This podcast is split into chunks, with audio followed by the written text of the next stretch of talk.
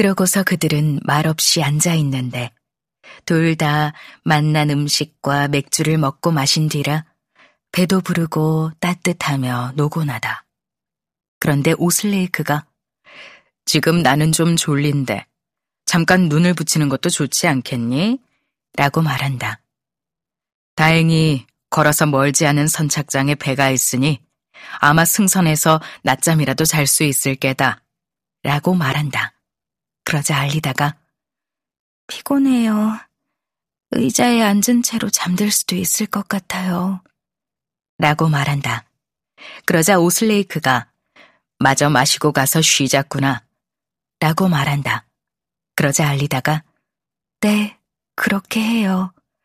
라고 말하고 맥주를 조금 마시는데 오슬레이크가 단 두 모금 만에 그의 잔을 비우는 것을 보고는 원하시면 제 남은 맥주도 드세요.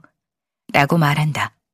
그러자 오슬레이크가 그녀의 맥주잔도 들어 올리더니 입으로 가져가 남은 맥주를 한 모금에 쭉 들이켜고는 자리에서 일어서고 알리다는 아기 시그바를 가슴에 안아든다.